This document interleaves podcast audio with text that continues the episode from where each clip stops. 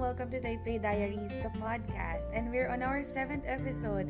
Thank you so much for being with me since episode 1, for listening to me, and even tagging me on my Instagram account whenever you listen to my podcast. I appreciate that. And now, for this month, we're gonna talk about why Christmas season isn't always merry. It's kind of different, right? that most of the time, or usually, we look forward for Christmas as the merriest, the jolliest season ever. Since we're kids, right? Like every time we will wear new new clothes, um, magsisimba tayo, um, kakain ng puto bongbong, ng um, bibingka and everything. Makikita natin yung mga parol, Christmas tree, wall decor, Christmas lights twinkling on the on the side of the house. Even the gifts under the Christmas tree, di ba? Excited tayo dyan. Even sa mga aguinaldo and um, the gifts that we're about to receive. Right? And it is also somehow the mini reunion inside our family here in the Philippines. We celebrate Christmas like that. And did you know that Philippines has the most extended extended Christmas celebration until January or even I think it's February pa. I'm not sure. But yeah, that's how the spirit of Christmas is here in the Philippines. But for some, it's not always like that, right? Sometimes it's the hardest season to face for some people. Not because they're afraid to give gifts or give aguinaldo sa mga inaanak nila. But it is the spirit of having a family, right? For this episode, I'll tell you some hard truths about the other side of Christmas. Okay? And here's why. Recently, I've watched this movie, The Grinch. I don't know if you've watched that already. Matagal na yung movie na yun. Pero I watched that, that on Netflix. Like, to give you the short background of the story, The Grinch is, I will describe him.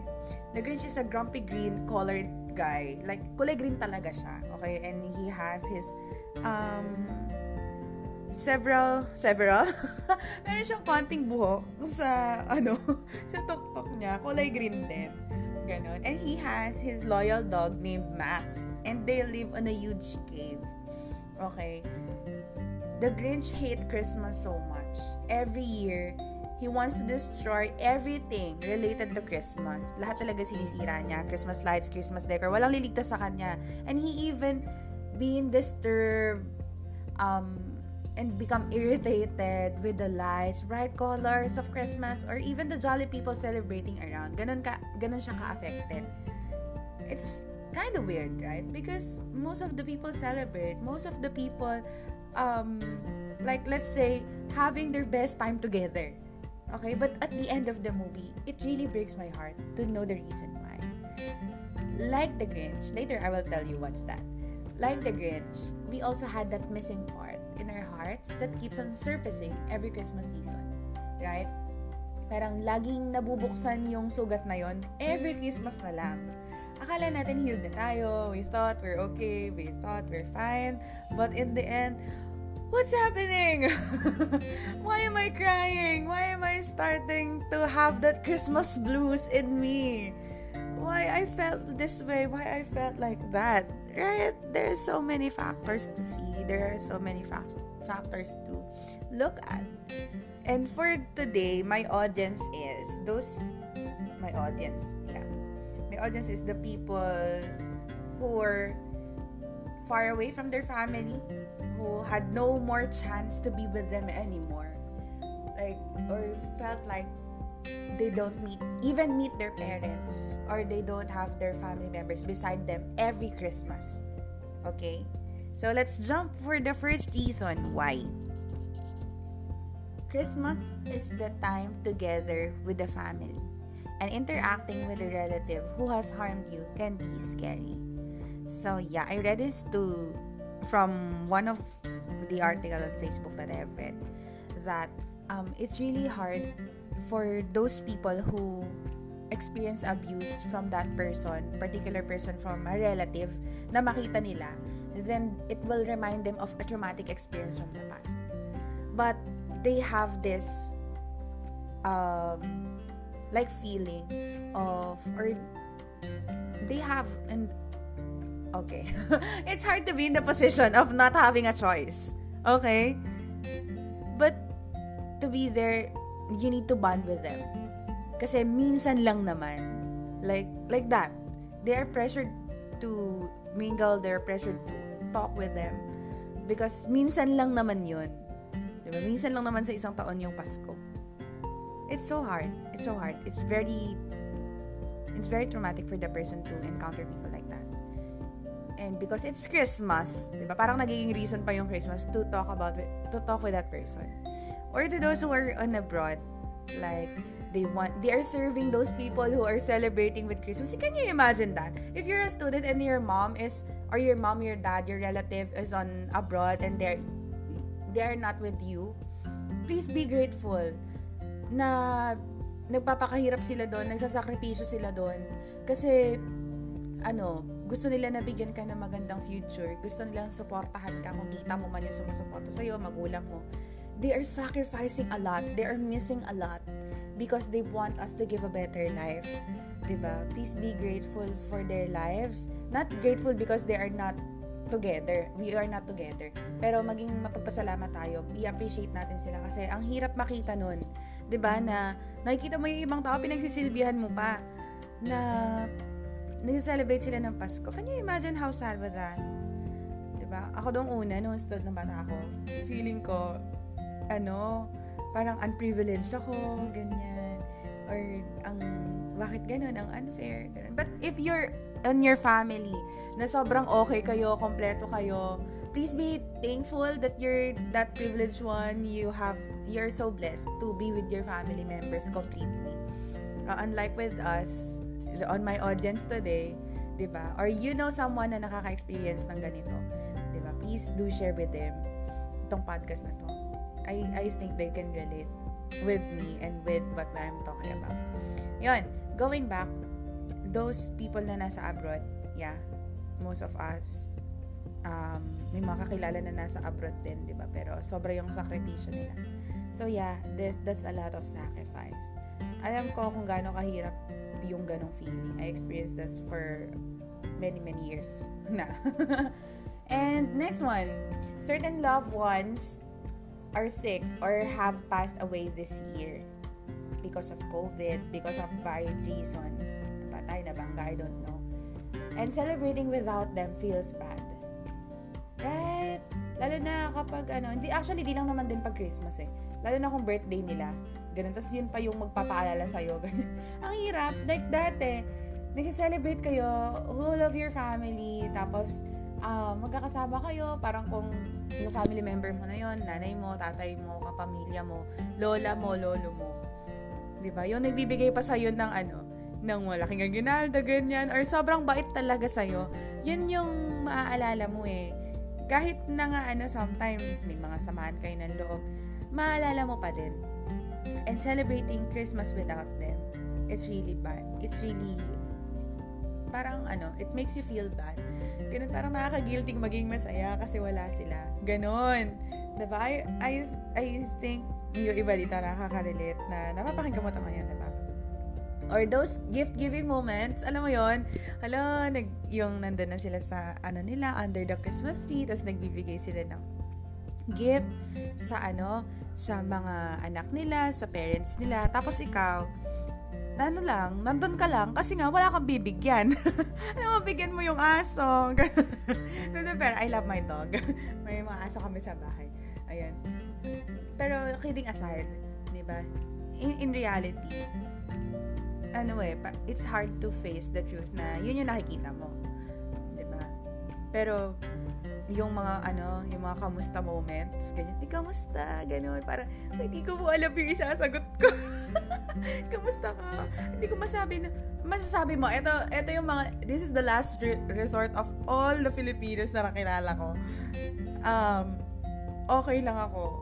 Ganun, okay lang po, kayo po, buti naman, ganun yun totoo. Diba? Hindi naman. Hindi talaga. Lalo na kapag ganito yung situation mo. Nandun ka sa other side of Christmas. Hindi ikaw yung nandun sa happiest, jolliest, merriest Christmas yung na-experience mo, right? Ito pa. Ito pa pinakamasakit. taking pictures per family. Ito na 'di ba, parang sabi ko kanina, semi pa, semi family reunion, ganyan. Tapos picture picture picture picture 'yan with the ano, with their family members. Tapos ano, matatrack nila, uy, eto tayo last year, eto tayo ngayon, eto ganyan, ganyan. Tapos ikaw, wala ka kasing family members on your side. Alam mo yung feeling na nak- nakiki, ayun, nakiki, ano ka lang, nakiki picture, nakikisama, ganun. But don't get me wrong, guys. So, lahat ng mga nakikinig ngayon, we appreciate our family members. Na-appreciate namin yung mga tito namin, mga tita namin na nagmamalasakit sa amin. Mga lola namin. It's just that, iba lang talaga yung feeling kapag ka, kapamilya mo talaga. Kapag nanay mo, kapag tatay mo, yung ganun na, yung ganung level. Kapag uh, kapatid mo, yung kasama mo. Iba kasi talaga yon kapag uh, sila talaga. It's like, parang kang pinapatay sa loob, ganun. Nakangiti ka pero parang, hmm, ganun gusto ko umiyak. Mama, Papa, where are you? ganon. Ganon yung feeling. Aminin, uh, natatawa ka ngayon, pero mamaya, nako, ba? Pero yun lang, yun totoo nun. Right? I'm just giving you the the other side para lang din makita ng ibang tao na hindi hindi ka lang nagpe-pretend. Alam mo yun yung hindi hindi lang nagpapakasad girl ka lang. Yun kasi talaga siya. Yun talaga yung pakiramdam. At hindi mo pwedeng idikta sa tao kung ano yung pwede niyang maramdaman hindi mo pwedeng sabihin na, hoy, wag kang malungkot, nandito naman kami para sa'yo. Yes, we appreciate you being there. It, it uplifts our mood. It gives us the assurance sometimes. Pero, iba lang yung pakiramdam na sana all, di ba? Sana all kasama yung family, sana all kasama yung family members. May mga ganon, may mga ganon kaming eme. Di ba? Lalo na kung only child ka, tapos napapakinggan mo to. Oo, ganon, di ba? Tapos you don't have your parents beside you. Pero alam mo naman yung reason kung bakit. 'di ba? Ano lang, yan lang talaga yung nararamdaman. Para kang ano, nilulunok mo na lang yung katotohanan na ang madadala mo lang kasi printed picture. I, I remember last year, de syempre ganyan, 'di ba? Family picture ganyan. Ang dinala ko, family picture namin ng family. Namin, ni, da- ni daddy, ako sa kanang mami ko. Yung mami ko nasa abroad, tapos daddy ko kinuha na ni Lord, 'di? Uh, seven years old pa lang ako. Ganon. So, yeah, I'm smiling. Kasi, that's my family. Paano nga ganun yung setup namin, di ba? Eh, I have, hindi naman sa wala akong choice, pero, I'm just in that situation. Di ba? Na yun lang yung kinaloob ni God na moment sa akin. Kasi, wala nga akong family member beside me. Pero, kung tatanungin mo ako, mahirap talaga yun.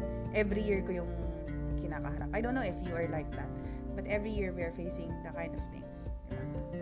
And if you know someone na, ah, na ganito na experience, please share this podcast with her. Number three, ito pa. Some people with body issues, alcohol addiction, or eating disorder. This is the season of indulgence and this could be difficult for them. Yes. Lalo na yung ano, nakakantsawan ka pa, uy, diet, diet, wala mo ng diet, diet ngayon. Eh, paano nga kung meron siyang ano, health condition? 'Di ba? Na kailangan talaga niyang kontrolin yung pagkain niya. Tapos sasabihin pa, minsan lang naman.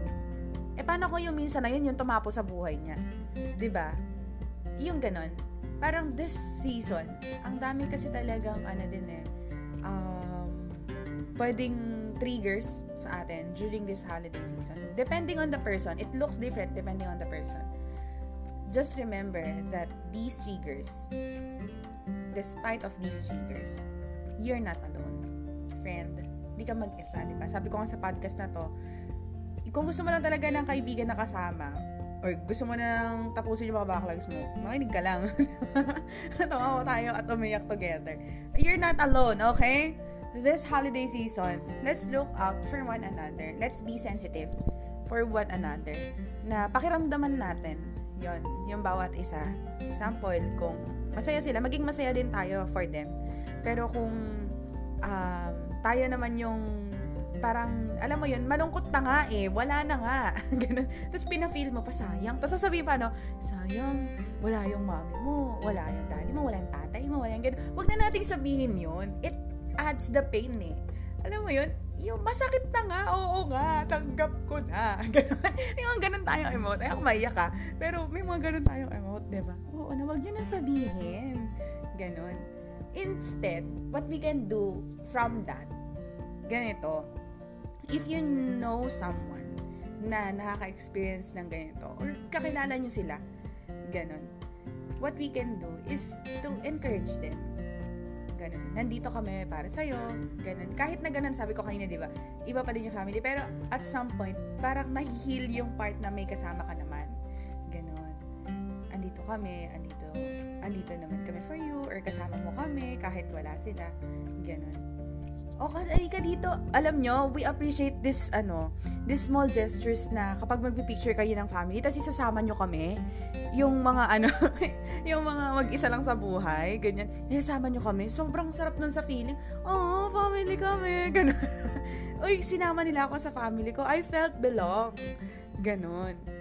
That's, those are the things you can do sa mga family picture. Saka kung po pwede lang, wag nyo silang hahayaang magpicture ng mag-isa please lang. Kasi para nilang, ano, parang kami ah. Huwag niyo silang hayaang mag-picture mag-isa kasi sobrang, ano nun. Ah, hindi namin alam kung anong feel namin. Ganon. Always be with them lang. Kasi kailangan nila yon during this Christmas. Some of the friends I know who had this, lalo na yung may mga mental health conditions, please be be with them with Chris, this Christmas 'di ba? Kung uh, yung may mga traumatic experience, sinasabi natin minsan lang naman kausapin mo na. Minsan lang naman ganito, 'di ba? Why don't we apply that on on our end then? Na minsan lang naman samahan niyo naman kami. 'Di ba? I'm I'm speaking on behalf of those people who are left out, who are um, who are abandoned. Yung talagang inabandon na at yung mga tao naman din na kagaya ko, yung ganito yung setup ng family or those people na separate yung parents na sana, alam mo yun, yung marami ka sana, sana magkasama yung magulang ko para ma-experience ko din to. Kami din, may family picture, yung mga ganon. ba diba? Just be with them this season. Yun, madami kasing mga triggering moments din sa life namin. And most of the people don't understand that. Diba? Kasi feeling nag, uh, lang, inarte-inarte, ganyan. Hindi, guys, hindi. Hindi po. That's just how it feels. Diba? Yun.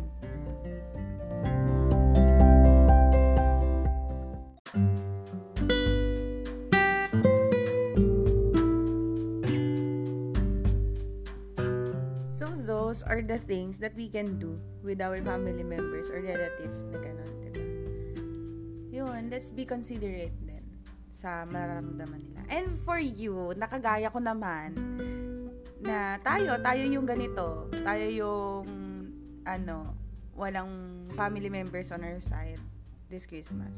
Please remember na it's not us being unprivileged. It's just that, ito lang talaga yung um, setup na inalaw ni God sa life hindi masama si God dahil ganito yung nararamdaman natin. Did you know that it is a privilege for us para maging strong? 'Di ba? Na kahit wala yung parents natin sa tabi natin or sinusubaybayan lang nila tayo through phone, through whatever. 'Di ba? Na pwede nilang ma-reach out tayo. Tumatatag tayo eh. Yung kahit yung tayo yung ano, yung may privilege na magkaroon ng independence Ganon, kahit na hindi ka masundo, kahit hindi ka mapuntahan, okay ka lang. Ganon, kasi kaya mo yun sa sarili mo. Yun naman yung counterpart nun. Pinatatag ka naman. ba diba? Kahit may sakit ka, kaya mong alagaan yung sarili mo. ba diba? Kahit malungkot ka, alam mo kung anong mali sa'yo. Kaya mong intindihin. Ganon. You can adjust with people kasi you went through a lot. ba diba? Saka, if we have these people din na, for example, um, nasa abroad, i-message lang natin sila, i-video call natin sila, they will appreciate that. Yung mami ko, she's on abroad for quite a while now.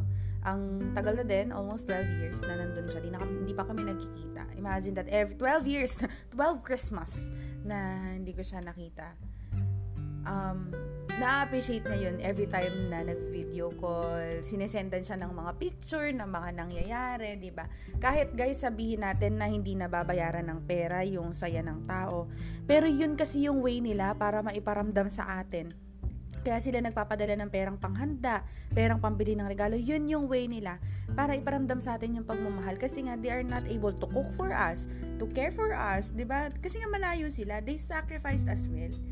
Sana, kung ikaw din na nakikinig nito, mag-isa ka din na sa abroad magulang mo, wag mong isipin na ang selfish niya lang kasi ayaw niya umuwi para sa'yo.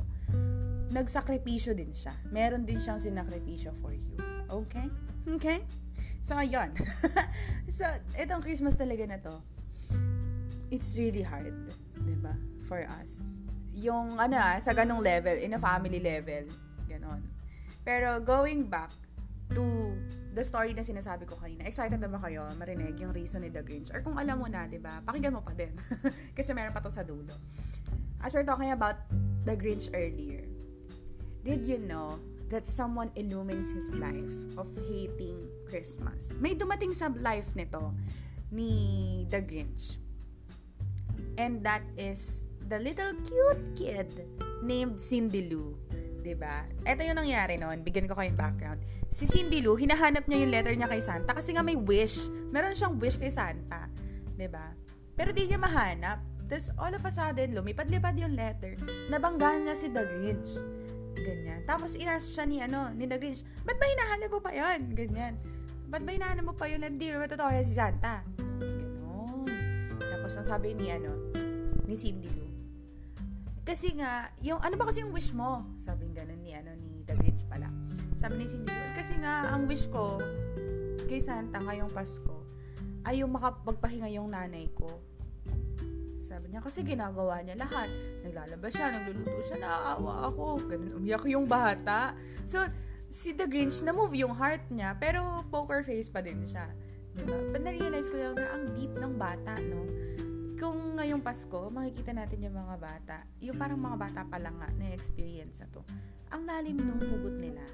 Ganun. Yung mga bata na may pakiramdam na sila on their early age. Diba? Tapos sobrang ano lang, sobrang dahalang magpahinga ng nanay niya. Pero alam nyo, nung nagkita si Cindy Lou sa si The Grinch, alam mo itong si Cindy Lou, hindi man niya nakita yung letter para sa nanay niya, ba diba? Pero, in-invite niya tong si The Grinch. Sabi niya, uy, pumunta ka sa bahay namin ha, sa Christmas Eve, December 24. Joke, hindi niya sinabi ko December 24. I don't know, no? Pero, yeah. That's the reason. Ganon um, sinel- nagpunta si Cindy Lou doon. Pero alam nyo, doon sa may, ano, sa may The Grinch, hindi man sinabi, ang sinasabi kasi kapag sinerch mo kung ano yung reason kung ba't hate ni The Grinch yung ano, yung Christmas dahil tight daw yung socks, dahil mahigpit yung belt. I, I believe there's a, a deeper reason for that. And that's something that is missing out. I think that's the spirit of family.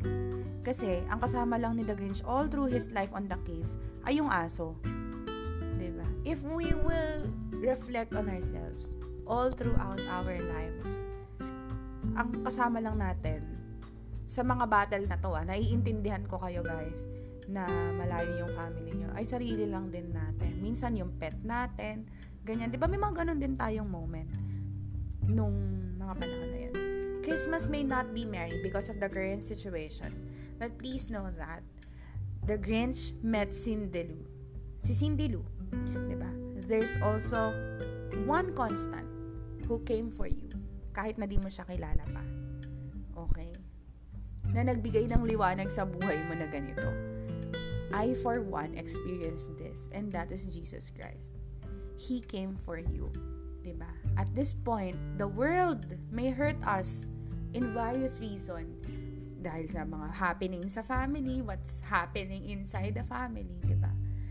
But still, there is a constant reason that realizing that this season is not always about us. Hindi lang pala siya tungkol sa atin. Actually, hindi naman tayo yung may birthday, di ba? Pero bakit tayong affected? may ganun. Pero hindi ko ini-invalidate yung nararamdaman natin, okay? I validate all that we felt all throughout the years na tinitiis natin to. Okay? But I realize that it's not always about us. Christmas is about Jesus, right? It is about who is to come. And that is Jesus. He is the reason to celebrate. And did you know that He is the light of your life? The reason why you are listening to me right now because He wants you to know that you are more than your issues and insecurities. Okay? You are worth dying for. Kung hindi ka naniniwala kay God, please know that your life has a value and He died for you. Ito yung celebrate natin yung kapanganakan pa lang ni God, di ba? Pangapanganakan pa lang ni Jesus Christ. Dito pa lang magsa-start yung journey niya. Pero every time na naalala ko kung paano binigay ni God the Father, paano niya sinacrifice si Jesus Christ sa life natin.